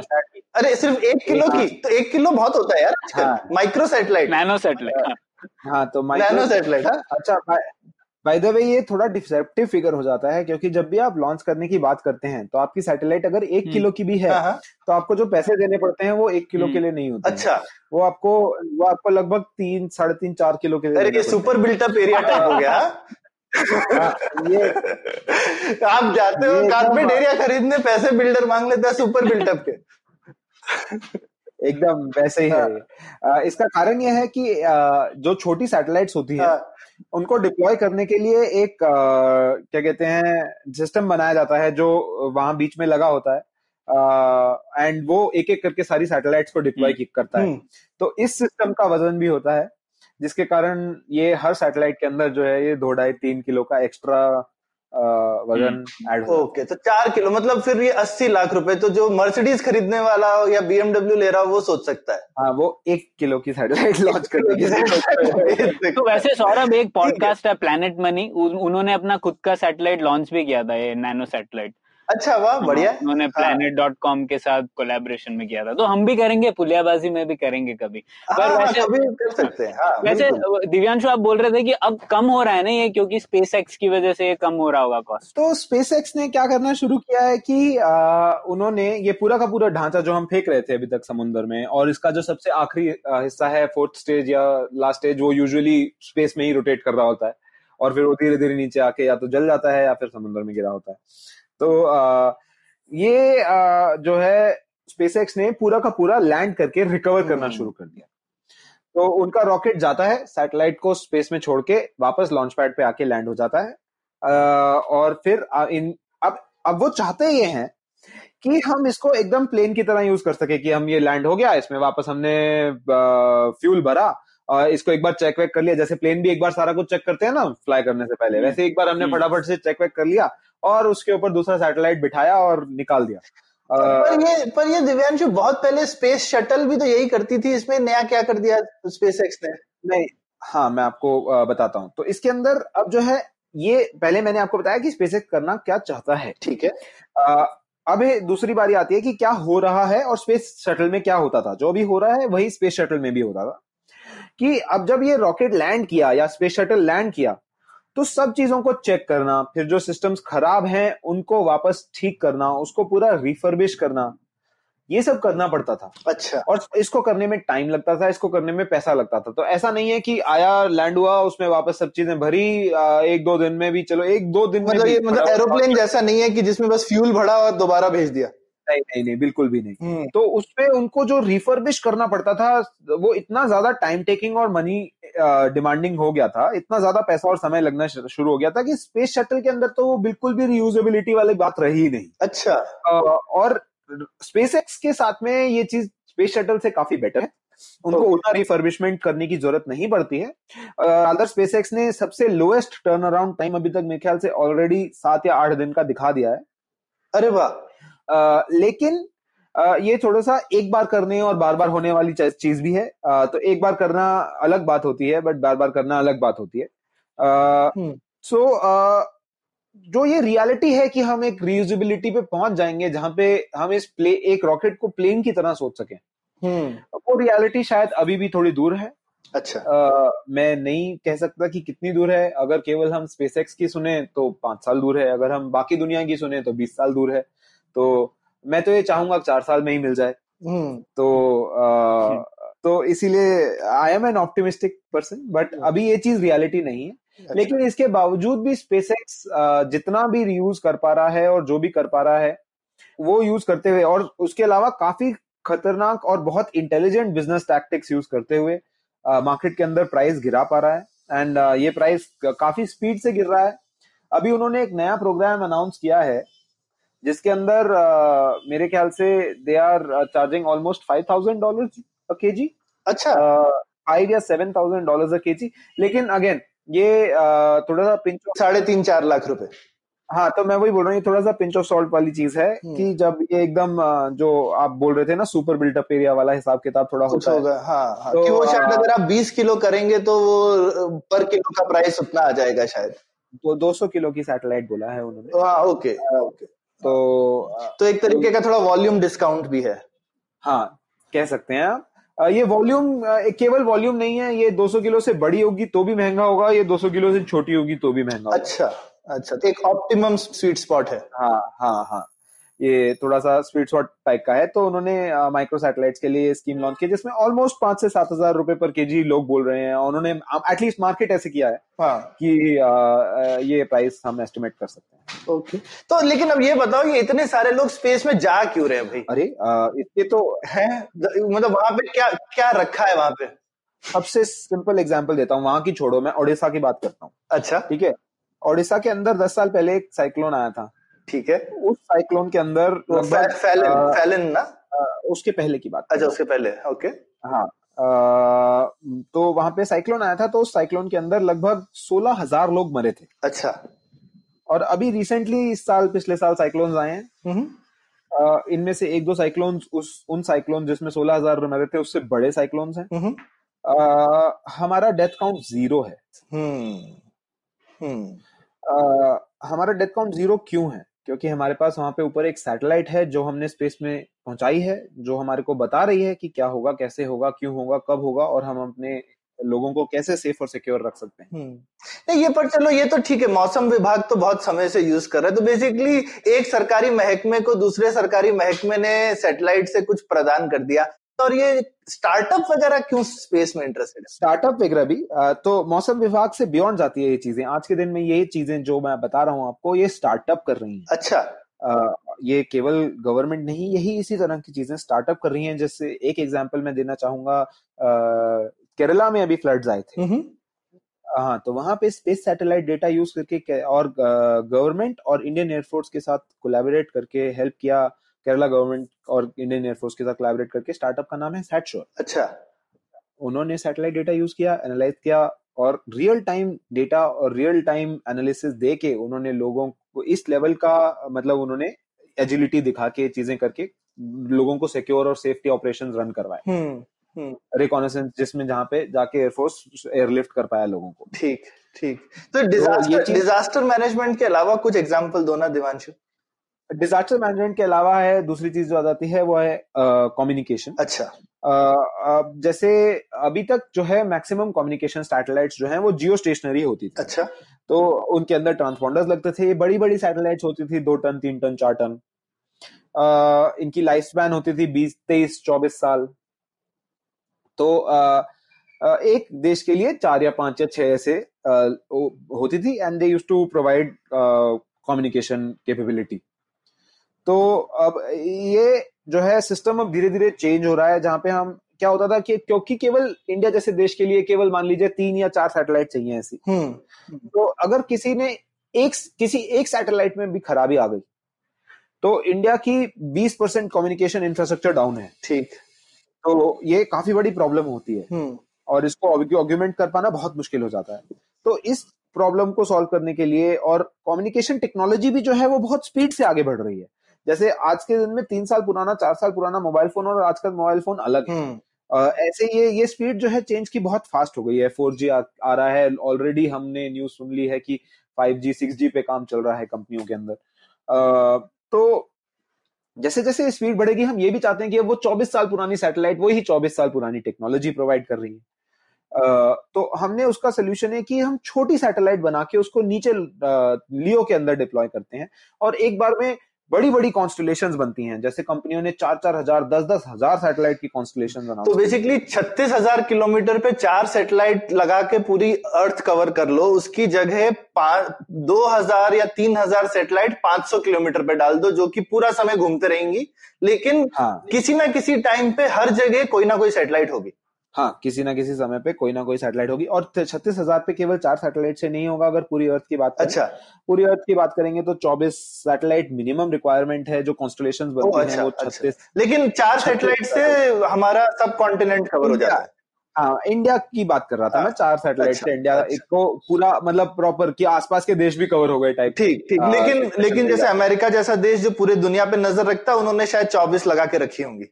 उन्होंने उन्होंने तो छत्तीस से भी ज़्यादा लगाई हुई है। ठीक है। ठीक है। और तीसरा चीज़ इमेजरी भी है हाँ, ना तीसरा चीज़ है हाँ तीसरा चीज़ है इमेजरी। तो ये इमेजरी जो है इसकी ये भी एक ऐसी चीज़ है जैसे कि मैंने आपको बताया कम्युनिकेशन के अंदर बड़ी से हम छोटी सैटेलाइट पे मूव कर रहे हैं और क्योंकि वो चार हज़ार सैटेलाइट हो गई तो आपकी एक सैटेलाइट या दो सैटेलाइट या चार सैटेलाइट खराब हो भी गई तो इतनी प्रॉब्लम नहीं है क्योंकि और वहाँ पे तीन हज़ार है या फिर जितनी भी है। तो एक ये बेनिफिट हो रहा है। और इसके अलावा ये जो छोटी सैटेलाइट्स होती हैं इनका कम लाइफ स्पैन होता है। तो ये हर तीन चार साल में वापस डीऑर्बिट कर ली जाएँगी जल जाएँगी एटमोस्फेयर के अंदर और अपडेटेड टेक्नोलॉजी लॉन्च कर दी जाएगी। ठीक। ठीक है? तो ये एक वो वाली एजिलिटी भी हमें प्रोवाइड करती है। तो ये तो हो गया कम्युनिकेशन का। अब इमेजरी के साथ क्या होना शुरू हुआ कि पहले हम लोग बड़ी सैटेलाइट छोटी सैटेलाइट अलग अलग तरह की कई तरह की सैटेलाइट्स बनाते थे जो हम लॉन्च करते थे। बट वो भी इन जनरल जो है 800 किलो एंड अबव की रेंज की होती थी मियो या फिर जियो के अंदर ही होती थी, छोटी ऐसे सैटेलाइट्स नहीं होती थी। तो और ये अब जैसे एक सैटेलाइट है तो मान लीजिए आपको दिल्ली के ऊपर की इमेज चाहिए तो आपको उस सेम सैटेलाइट से अगर दिल्ली के ऊपर की इमेज चाहिए तो आपको पाँच या छह दिन में या उससे भी और ज़्यादा टाइम में मिलती थी। इसके अलावा इस सैटेलाइट जो इमेज खींच रही है, उसका रेजोल्यूशन भी काफ़ी लिमिटेड होता था। तो जैसे अगर दस साल पहले की बात करें तो ये सब फाइव मीटर तक भी नहीं पहुँची थी। पाँच साल पहले की बात करें तो सब मीटर था। आज के दिन में पच्चीस सेंटीमीटर एंड बिलो की रेंज रेजोल्यूशन हाँ। जो है। वो अब जो है इम्प्रूव हो रहा है। तो जैसे जैसे ये सारी टेक्नोलॉजीज़ बढ़ रही हैं ये वाली सैटेलाइट्स भी जो है बनती जा रही हैं छोटी satellites with newer cameras newer capabilities better बोल सकते हैं जो गूगल हमारे गूगल मैप्स की क्वालिटी इंप्रूव हो जाएगी बेसिकली हाँ गूगल मैप्स की क्वालिटी इंप्रूव हो जाएगी लेकिन उससे कई सारे और एप्लीकेशन बनते हैं। जैसे कि आप अपनी शिप्स के ऊपर नज़र रख सकते हैं। अच्छा। तो आपको वहाँ पे नेवल आ, नेवल पावर होने की ज़रूरत नहीं। आज के दिन में नेवल पावर का सबसे बड़ा काम क्या है कि वो शिप्स को सेफ़ रखती है। अगर समुद्र में कोई पुलिस ना हो तो कोई कौन शिप पे कोई पायरेट अटैक करके कुछ भी ले लेता है। तो पायरेसी को रोकने के लिए जो समुद्र की पुलिस है वो नेवल फोर्स है। तो वो आप रिमूव कर सकते हो क्योंकि आप नेवल फोर्स समुद्र में रखने के बजाय स्पेस में रखोगे अगर तो सैटेलाइट नज़र रख सकती है पूरे समुद्र पे। एंड कुछ, कुछ गड़बड़ उड़बड़ हुई तो हवाई जहाज़ भेज दो उस जगह पे। हाँ एग्जैक्टली एंड वो गड़बड़ को प्रिडिक्ट करना आसान है क्योंकि आप गड़बड़ करने वाली भी जो दूसरी शिप है उसको वहाँ तक पहुँचना पड़ेगा हाँ, उसको पहले ही आप देख लोगे। उसको पहले ही देख लोगे। आप आपको पहले ही पता चल जाएगा कि ये आ रही है और कुछ कर सकते हैं। तो वो आप बहुत प्रीएम्प्टिव एक्शन ले सकते हो प्रिडिक्टिव हो जाता है। इसमें इसमें प्रणय मैंने रिसेंटली एक स्टार्टअप देखी थी क्या कहते हैं हमारे हमारे इन्वेस्टर हम्म। उन्होंने उसमें इन्वेस्ट किया हुआ है। तो वो बेसिकली क्या करते हैं कि सैटेलाइट से मीथेन लीक्स डिटेक्ट करते हैं। हाँ तो मीथेन लीक एक कॉमन प्रॉब्लम है। बहुत सारे इंडस्ट्रियल प्रोसेसेस में मीथेन लीक होती है। अब आप हर जगह मीथेन लीक का सेंसर हाँ. लगाओ ये करो वो करो उसकी जगह आसमान में आप सैटेलाइट से वो जो है छोटा सा छोटा लीक जो है वो डिटेक्ट कर सकते हैं। ओ ये कैसे पता नहीं पर हाँ इंटरेस्टिंग लग रहा है। ठीक है तो उन्होंने उन्होंने हम्म। खुद से नया सेंसर डेवलप किया है अच्छा। जो कि स्पेक्ट्रोस्कोपिक एनालिसिस करता है। तो बेसिकली जो सूरज की रेज आकर के जो टकराती है मीथेन के मॉलिक्यूल से और उससे जो टकराने के बाद जो स्पेक्ट्रम निकलता है वो उसको एनालाइज करता है ठीक है। तो उससे उनको समझ में आ जाता है कि यहाँ पे मीथेन लीक हो तो ये मीथेन एक पदार्थ है आप बहुत सारे पदार्थ जो है वो आप डिटेक्ट कर सकते हो सेटेलाइट के थ्रू हम्म। हाँ तो इसका। कई सारे फ़ायदे हैं इसकी एप्लीकेशंस ऑयल इंडस्ट्री में शिपिंग में एग्रीकल्चर में एग्रीकल्चर में बहुत सारी एप्लीकेशंस हैं तो इस तरह की कई सारी और एप्लीकेशंस डेवलप की जा रही हैं और जैसे जैसे हमारी डेटा की क्वालिटी इंप्रूव होती जाएगी और उसकी फ्रीक्वेंसी और ये सब चीज़ें इंप्रूव होती जाएँगी तो वैसे वैसे ये डेटा सस्ता होता जाएगा, इसको एनालाइज करना सस्ता होता जाएगा तो इसकी एप्लीकेशन जो है वो बढ़ती जाएँगी। मेरा ये मानना है कि आप एक ऐसी सिचुएशन इमेजिन कर सकते हो, जैसे कि एक प्ले स्टोर है, वो हमारे को मोबाइल की एप्लीकेशन बताता है और हम जो चाहिए हम खरीद सकते हैं और यूज़ कर सकते हैं। वैसे ही एक सैटेलाइट एप्लीकेशन का प्ले स्टोर बन जाया करेगा जो कंपनीज़ और लोग जिसमें से एप्लीकेशन खरीद सकेंगे। सीधा कि भाई मेरे को ये चीज़ चाहिए सैटेलाइट से तो वो चीज़ आप सीधा आपकी बनी बनाई प्ले स्टोर की ऐप की तरह होंगी। आप खरीदिए एंड आप यूज़ करिए और ये एक ऐसा डायरेक्शन है जिसके अंदर satellite application sort of move कर रही है। तो अभी अब मॉडल रॉकेटरी पे आ जाते हैं दिव्यांशु। तो आपने बताया पहले कि जैसे यूएस में 1970 से चल रहा है तो उसके बारे में ही थोड़ा और बताइए। यूएस के अलावा और कौन कौन से देश ये मॉडल रॉकेटरी कर रहे हैं और क्या क्या कैपेबिलिटीज हुई है वहाँ पर? सो so, uh, कई सारे देश हैं uh, जो करते हैं। Canada hmm. uh, है यूके है uh, कई सारे यूरोपियन देश हैं जो और करते हैं। इसराइल है ऑस्ट्रेलिया है साउथ अफ्रीका है। और जो कैपेबिलिटीज की बात करें तो उसके लिए सबसे बड़ा इकोसिस्टम यूएस ही है हम्म।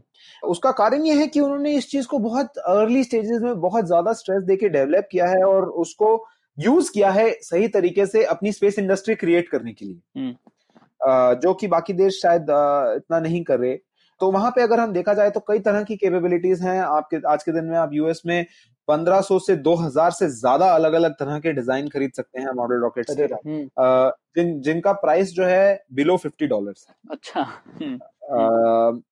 तो इसके अलावा ऑलमोस्ट आपको कोई भी स्कूल ऐसा नहीं मिलेगा वहाँ पे चाहे किसी भी लेवल पे वो स्कूल हो किसी भी शहर में हो किसी भी गाँव में हो रेजिडेंशियल हो डे हो किसी भी कम्युनिटी का हो वहाँ जहाँ पे मॉडल रॉकेटरी नहीं होती हम्म।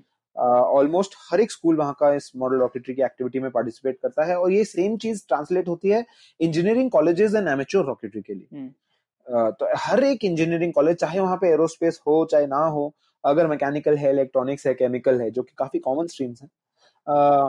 तो एंड इनके रिलेटेड स्ट्रीम्स है तो वहाँ पे कहीं ना कहीं कुछ ना कुछ मॉडल और एमेच्योर रॉकेटरी होती ही होती हाँ, है और इससे काफ़ी प्रोत्साहन मिलता होगा बच्चों को भी देख कर कि कैसे होता है। ये बेसिकली हम लोग जो पिछले एपिसोड में हम लोगों ने बोला था कि कैसे स्पेस का एक महत्वपूर्ण फ़ंक्शन है कि कैसे इंस्पायर करता है वो लोगों को दूर की सोचने के लिए।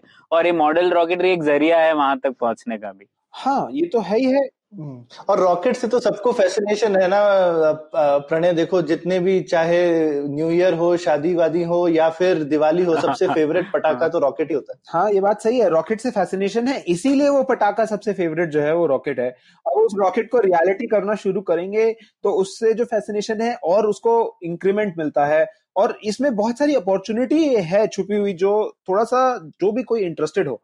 मैं ये नहीं कहता हूँ कि हर जन हम्म। है ऐसा जिसको रॉकेट ही उड़ाना होगा पूरी ज़िंदगी बट ऑलमोस्ट हर बच्चे को अगर मौका मिले तो आपको हर क्लास में हर स्कूल में कम से कम दो तीन ऐसे बच्चे मिल जाएँगे जिनको बहुत जेन्युइन डीप इंटरेस्ट होता है और अगर उनको मौका मिले तो वो बहुत कुछ करने में इंटरेस्टेड होते हैं तो हम्म। वो मौका अगर मिलना शुरू होता है तो उसका इम्पैक्ट हम्म। बहुत लंबे चीज़ों में ट्रांसलेट होता है ये हमें यूएस इंडस्ट्री में देखने को मिलता है आज के दिन में स्पेस ट्रांसपोर्टेशन सिस्टम्स की बेस्ट और सबसे बड़ी सारी कंपनियाँ यूएस में हैं आज के दिन में वहाँ पे एमेचोर रॉकेटरी से 500 से ज़्यादा अलग अलग स्टार्टअप्स हैं जो स्टार्ट ऑफ़ हुई थी एक्सपेरिमेंट की तरह क्या कहते हैं ऑन अ मॉडल और एमेचोर रॉकेट एक स्टार्टअप जिसका नाम आज आप एक बार ले चुके हैं जिसका नाम है प्लानिट लैब्स प्लानिट लैब्स भी जो है स्टार्टेड ऑफ़ शुरुआत में वो तीन जो को-फाउंडर्स थे उन्होंने अपना मोबाइल फ़ोन एमेच्योर रॉकेट में डाला था। अरे वाह। और uh, और उस मोबाइल हम्म। फ़ोन से उन्होंने फ़ोटोज़ ली थी। Uh, और इस चीज़ के बेसिस पे उन्होंने ये आइडिया डेवलप किया था कि अगर हम मोबाइल फ़ोन से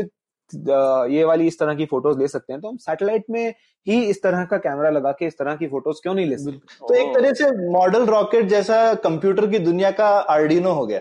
हाँ एकदम एग्जैक्टली रादर आप आर्डिनो से जो चीज़ करना चाहते हैं मतलब अगर आप डेटा एनालिसिस कैप्चर और अलग अलग सेंसर्स को यूज़ करना चाहते हैं उसके लिए भी आप मॉडल रॉकेट में एक्चुअली आर्डिनो ही डालेंगे तो। बिल्कुल हम्म। बिल्कुल बिल्कुल। तो ये जो मॉडर्न इलेक्ट्रॉनिक्स और तो तो ये भी एक रीजन है मैं एक ये चीज़ भी पूछना चाहता था। पहले रॉकेट रॉकेट जो है वो देश वेश या फिर अब आपने वर्जिन अटलांटिक स्पेस ये सब बिलियनर लोगों की कंपनी है। तो ये हाँ. अब अब ये स्टार्टअप वार्टअप का जमाना क्यों आ गया? है रॉकेट में क्या बदल गया है दुनिया में कि अब स्टार्टअप लोग रॉकेट बना सकते तो जैसा कि हमने डिस्कस किया इतनी सारी एप्लीकेशन हैं इतना सारा जो क्या कहते हैं और वैल्यू है जो लोगों के लिए कंपनीज़ के लिए क्रिएट हो रही है हम्म। आज के दिन में जो एक फार्मर है अगर उसको कोई बता सके कि भाई तुम्हारी फ़सल के अंदर फॉस्फोरस का जो फर्टिलाइज़र तुम डाल रहे हो वो ज़्यादा हो गया है अगले तीन हफ़्ते चार हफ़्ते मत डालो खराब होगी हम्म। और इसको साइंटिफिक डेटा से बता सके आ, ये नहीं है कि किसी ने आके बोल दिया कि खाद डालना बंद कर या, या फिर कोई फार्मर बोले कि मैं क्लाउड सीडिंग खुद ही कर लेता हूँ सरकार का क्या वेट करना है? आ, तो आ, इस तरह की जो चीज़ें हाँ। तो अब यूएस में तो करते ही हैं क्लाउड सीडिंग लोग। बिल्कुल। हाँ तो आ, जो है इस तरह की जो चीज़ें हैं वो जब एप्लीकेशन लोगों को इम्पैक्ट करने लगती है तो लोग उसके लिए वैल्यू जो है उसके कारण लोग पार्टिसिपेट करना चाहेंगे उसमें और उसका फ़ायदा उठाना चाहते हैं। हम्म। और ये जो स्टार्टअप्स हैं ये वो फ़ायदा देने का ज़रिया है क्योंकि गवर्नमेंट जो है वो देश के परस्पेक्टिव से सोचती है वो नेशनल सिक्योरिटी डिफेंस इन सब चीज़ों के बारे में सोचती हैं। वो ये सोचती हैं कि देश के पास इंफ्रास्ट्रक्चर हो देश के पास चीज़ें करने की कैपेबिलिटी हो कैपेसिटी हो। आ, लेकिन जो general day to day business है जिसमें लोगों के लिए रियल टाइम वैल्यू क्रिएट हो रही है लोगों की रिक्वायरमेंट्स हैं वो गवर्नमेंट्स ना एंटिसिपेट करने के लिए ना उनके लिए रियल टाइम रिएक्ट करने के लिए गवर्नमेंट का स्ट्रक्चर बना हुआ है। hmm. इस चीज़ों का स्ट्रक्चर जो है वो स्टार्टअप का है वो बिज़नेस का है। तो इसीलिए अब जो है जैसे जैसे वो चीज़ें डेवलप हो रही हैं तो स्टार्टअप सेंटर कर रही हैं और ये आपको थ्रू आउट द स्पेक्ट्रम दिखेगा। रॉकेट बनाने से लेके सैटेलाइट या फिर लॉन्च व्हीकल्स बनाना या कोई भी और एप्लीकेशन बनाना उसके अराउंड उसके बाद डाउन स्ट्रीम वो एक बार सैटेलाइट पहुँच गई आपने इंफ्रास्ट्रक्चर क्रिएट कर लिया तो उसके रिलेटेड एप्लीकेशन बनाना डेटा उसका यूज़ करना ताकि हम उससे लोगों को डायरेक्ट फ़ायदा पहुँचा सके इन सभी स्पेक्ट्रम्स के आप अंदर आपको इस इन स्टार्टअप्स की एंट्री दिखेगी इसीलिए हम्म। क्योंकि अब लोग डायरेक्टली जो है अपने लिए खुद वैल्यू क्रिएट कर सकते हैं इस इकोसिस्टम को यूज़ करके। हम्म। जो कैपेसिटीज जिन देशों ने बिल्ड की है उन कैपेसिटीज को यूटिलाइज करके best it is obviously such growth is always on the shoulders of giants तो बहुत बढ़िया। देश है वो जायंट्स हैं तो but now it is time for these young startups to stand on these shoulders and do very interesting things तो उसी से जुड़ा सवाल है दिव्यांशु। सरकार से आपको क्या लगता है क्या करना चाहिए सरकार को दो तीन चीज़ें भारत में जिससे कि इन सब स्टार्टअप्स और इन आइडियाज़ को बढ़ावा मिले? तो भारत जो है ना वो बहुत अमेजिंग पोजीशन में है अभी आज के दिन में।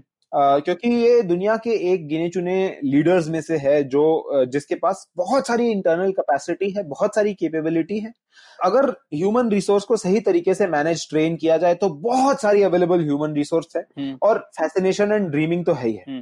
तो अगर इन सब चीज़ों को बढ़ावा मिले तो इंडिया जो अभी हम बोलते हैं कि गिने चुने देशों में से एक लीडर है वो एक्चुअल लीडर बन सकता है स्पेस इंडस्ट्री का हम्म। लेकिन इन सब चीज़ों के लिए हमारी को थोड़ा सा एक प्रॉपर हमारा जो स्पेस प्रोग्राम शुरू हुआ था उसका एक विजन था जो विक्रम सारा भाई ने आ, बोला था which was to be second to none in the application of space technology for the good of society and humankind तो हमारा सिविलियन पहला काम था कि सबसे पहले हम अपने लोगों को फ़ायदा पहुंचाएँ स्पेस प्रोग्राम से गवर्नमेंट स्पेस प्रोग्राम से। अब ये जो विजन है हम काफ़ी हद तक पूरा कर चुके हैं। हमारे को इस विजन से आगे बढ़ने की ज़रूरत है। बिल्कुल। हम्म। और जब हम इस विजन से आगे बढ़ेंगे तो हमारे को एक ऐसा विजन क्रिएट करने की ज़रूरत है जिसके अंदर हम ये सोचें कि जैसे हमारी आज के दिन में टेलीफोनी इंडस्ट्री है जैसे हमारी आईटी इंडस्ट्री है इंडिया की स्ट्रॉन्ग पॉइंट है आईटी इंडस्ट्री जैसे हमारी ऑटोमोबाइल इंडस्ट्री भी है। तो ये आज के दिन में टाटा जो है वो ग्लोबली मार्केट करते हैं अपने आप को। Ashok Leyland market itself globally Bajaj भी। तो आ, ये आ, उस तरीके की अगर हमारे को स्ट्रॉन्ग इंडस्ट्री बनानी है और एक विजन लेके चलनी है तो हमारे को एज अ गवर्नमेंट दो तीन चीज़ें करनी पड़ेगी। एक तो इसरो को आ, ये विक्रम साराभाई की विजन शेड ऑफ़ करके ये नया विजन के बारे में सोचना पड़ेगा। दूसरा दूसरा गवर्नमेंट को एक सेपरेट रेगुलेटर बनाना पड़ेगा। जैसे इसरो जो है ना वो बीएसएनएल है। हम्म। अब जब तक टीआरएआई नहीं एग्जिस्ट करता और अगर टीआरएआई बीएसएनएल के अंदर ही होता तो आज के दिन में इंडिया में वोडाफोन आइडिया जियो एयरटेल कुछ भी नहीं होता केवल बीएसएनएल होता हम्म। क्योंकि टीआरएआई है वो मेक श्योर करता है कि एक कॉम्पिटेटिव मार्केट रहे सबको इक्वल अपॉर्चुनिटी मिले और ग्रोथ हो तो वो चीज़ मेंटेन करने के लिए एक सेपरेट रेगुलेटर मेरे हिसाब से गवर्नमेंट को सोचना चाहिए, जो स्पेस इंडस्ट्री को इंडिया में रेगुलेट कर सके प्राइवेट कंपनीज़ को बता सके, तुम क्या कर सकते हो, क्या नहीं कर सकते हो, उसके लिए लाइसेंसेज इशू कर सके, उनके लिए अभी आज के दिन में प्राइवेट कंपनीज़ को 25 अलग अलग डिपार्टमेंट्स में जाना पड़ता है जिनको स्पेस के बारे में कुछ भी नहीं पता है। हम्म, तो आ, उनको वो ये डिपार्टमेंट्स आपस में बात भी नहीं करते हैं एक दूसरे से। तो आ, आज के दिन में ये एक मेज की तरह है इस मेज को क्लियर क्लियर कर सके जो ये एक डिपार्टमेंट का ये काम हो। हम्म, तो आ, ये एक फॉर्म करना एक सेपरेट रेगुलेटरी एजेंसी मेरे हिसाब से गवर्नमेंट की काफ़ी हद तक प्रायोरिटी होनी चाहिए। हम्म। एंड अगर मेरे हिसाब से एक separate regulatory agency autonomous body provide की जाती है तो we will start moving in the right direction हाँ बिल्कुल, और इसके बारे में हम लोगों ने एक्चुअली बात भी की थी फोर्टी सेकेंड एपिसोड में, जब हम लोग डिस्कस कर रहे थे कि क्या रिफॉर्म हो सकता है, और हमने एग्जैक्टली exactly इसरो का यही एग्ज़ाम्पल लिया था और डिस्कस किया था कि कैसे एक ही एजेंसी काफ़ी काम कर रही है रेगुलेटरी पॉलिसी कंप्लायंस और सर्विस तो उसको स्प्लिट करने की ज़रूरत है और सर्विसेज़ सेक्टर में तो काफ़ी स्टार्टअप्स भी हैं जो ये प्रोवाइड कर सकती हैं अब जैसे हम लोगों ने हाँ। उसके अलावा इसरो जो है काफ़ी हद तक एक आर एन डी ऑर्गेनाइजेशन है. It's. Indian Space Research Organisation तो ISRO should look at the broader research problem should do research oriented stuff हमारी केपेबिलिटीज को आगे पुश करना कटिंग एज पे बिल्कुल दूर की सोचना है मार्स तक हाँ, पहुँचना है हाँ, मार्स से रिसोर्सेज लाना पता है।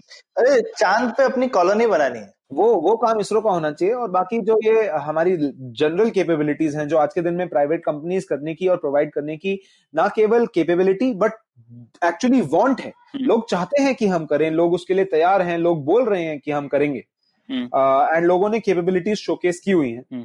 तो uh, हमारे को वो चीज़ें उनको प्रोवाइड करनी चाहिए वो अपॉर्चुनिटी ताकि ये चीज़ें ग्रो हो। और at the same time ISRO को आगे की सोचनी चाहिए कि क्या क्या हम कर सकते हैं। बिल्कुल। तो अंत में मैं ये भी कहना चाहूँगा एक हिस्ट्री का मामला है जो हम लोगों ने डिस्कस नहीं किया पर वैसे रॉकेट का भारत में युद्ध में इस्तेमाल तो काफ़ी पहले से हो रहा है ना जैसे मराठा और टीपू सुल्तान के रॉकेट्स तो फ़ेमस है ही। तो वो भी एक इंटरेस्टिंग पार्ट था हम लोगों ने डिस्कस नहीं किया। पर सौरभ आपको पता है ना वो जो रॉकेट्स तब इस्तेमाल किए जाते थे उनका एम ये नहीं था कि वो रॉकेट जाके दूसरी सेना पर गिरे। बस वो रॉकेट जाके फूट जाएगा तो उसकी वजह से केस हो जाएगा। वही फ़ंक्शन था। बस उथल पुथल मचाने के लिए हाँ, क्योंकि उस हाँ। जमाने में वो अगर आप घोड़े और हाथी वाथी बिदक जाएँगे आपके। हाँ हाँ तो वही फ़ंक्शन था। तो वो बहुत इंटरेस्टिंग चीज़ थी रॉकेट से रिलेटेड हम्म, हम्म। और मैंने मैंने सुना ही है ये ये व्हाट्सएप फॉरवर्ड है कि ये सच है कि वो जो ओरिजिनल टीपू सुल्तान के रॉकेट का डिज़ाइन है वो नासा के ऑफ़िस में भी एक पोस्टर में लगा के रखते हैं वो लोग? ये थोड़ा व्हाट्सएप वाला ही लग रहा है। ये व्हाट्सएप वाला लग रहा है। दिव्यांशु तुम्हारे तुमको क्या लगता है मैं बिल्कुल कमेंट नहीं करना चाहूँगा। ठीक है। पर ठीक है दिव्यांशु बहुत बहुत मज़ा आया इस एपिसोड को रिकॉर्ड करते हुए। और सौरभ हमारा एक एम था जब हम लोगों ने शुरुआत की थी कि पुलियाबाजी पे रॉकेट साइंस जैसे विषय को डिस्कस करना चाहिए। आज तो हम लोगों ने साक्षात रॉकेट साइंस को ही डिस्कस कर लिया। हाँ ये तो हम क्या कहते हैं चार स्टार ले लेते हैं। आज पाँच हम छोड़ देंगे जब हम अपना सैटेलाइट भेजेंगे। बिल्कुल तो उसी का इंतज़ार रहेगा कि सौरभ कब चार लाख देंगे और हम लोग एक कैमरा भेजेंगे पुलियाबाजी की तरफ़ से। बिल्कुल। प्रणव प्रणव मेरा एक आखिरी मैसेज है। अ, सारे लिसनर्स के लिए। हम्म। सो मैं एंड में थोड़ा सा अपनी कंपनी के बारे में बताना चाहूँगा। रॉकेटियर्स जो कि मॉडल रॉकेट्स बनाती है जिसके बारे में आपने सुनी लिया। आप अपना खुद का मॉडल रॉकेट खरीद कर खुद बनाकर खुद उड़ा सकते हैं and it will cost just twenty three hundred rupees. केवल तेईस सौ रुपए में एंड इसके साथ में आपको लॉन्चर और इग्निशन सिस्टम मिलता है तो अगर आप फ्यूचर में फिर से रॉकेट बनाना उड़ाना चाहेंगे तो आपका खर्चा कम होगा आपको फिर से नहीं खरीदना पड़ेगा हम्म। तो ज़रूर आइएगा हमारी वेबसाइट देखिए और इसके अलावा हम कई सारे ब्लॉग्स लिखते हैं बहुत सारी वीडियोस बनाते हैं जो रॉकेट साइंस के रॉकेट्स के बारे में कहाँ कैसे क्यों क्या हो रहा है डेटा देती हैं इन्फॉर्मेशन देती हैं हमारे ब्लॉग पे भी हमारे यूट्यूब चैनल पे भी जिनका दोनों का नाम रॉकेटियर्स इंडिया है। शुक्रिया दिव्यांशु और हम लोग ये लिंक शेयर करेंगे हमारे शो नोट्स में और लिसनर्स को ज़रूर चेक कीजिए ये वेबसाइट और अपना खुद का रॉकेट ज़रूर छोड़िए। तो बहुत बहुत शुक्रिया दिव्यांशु और ये एपिसोड यहीं पे खत्म करते हैं। थैंक यू थैंक यू उम्मीद है आपको भी मज़ा आया। यह पॉडकास्ट संभव हो पाया है तक्षशिला इंस्टीट्यूशन के सपोर्ट के कारण। तक्षशिला पब्लिक पॉलिसी में शिक्षा और अनुसंधान के लिए स्थापित एक स्वतंत्र संस्था है। आप दुनिया के किसी भी कोने में हो, आपकी उम्र कुछ भी हो, अगर आप पब्लिक पॉलिसी विदेश नीति या टेक्नोलॉजी गवर्नेंस में रुचि रखते हैं तो तक्षशिला की वेबसाइट तक्षशिला पर उनके कोर्सेज को ज़रूर चेक कीजिए। और अगर आप पुलियाबाजी में शामिल होना चाहते हैं तो हमसे कनेक्ट कीजिए Puliyabaazi at gmail dot com पर या फिर एट पुलियाबाजी ट्विटर पर। शुक्रिया।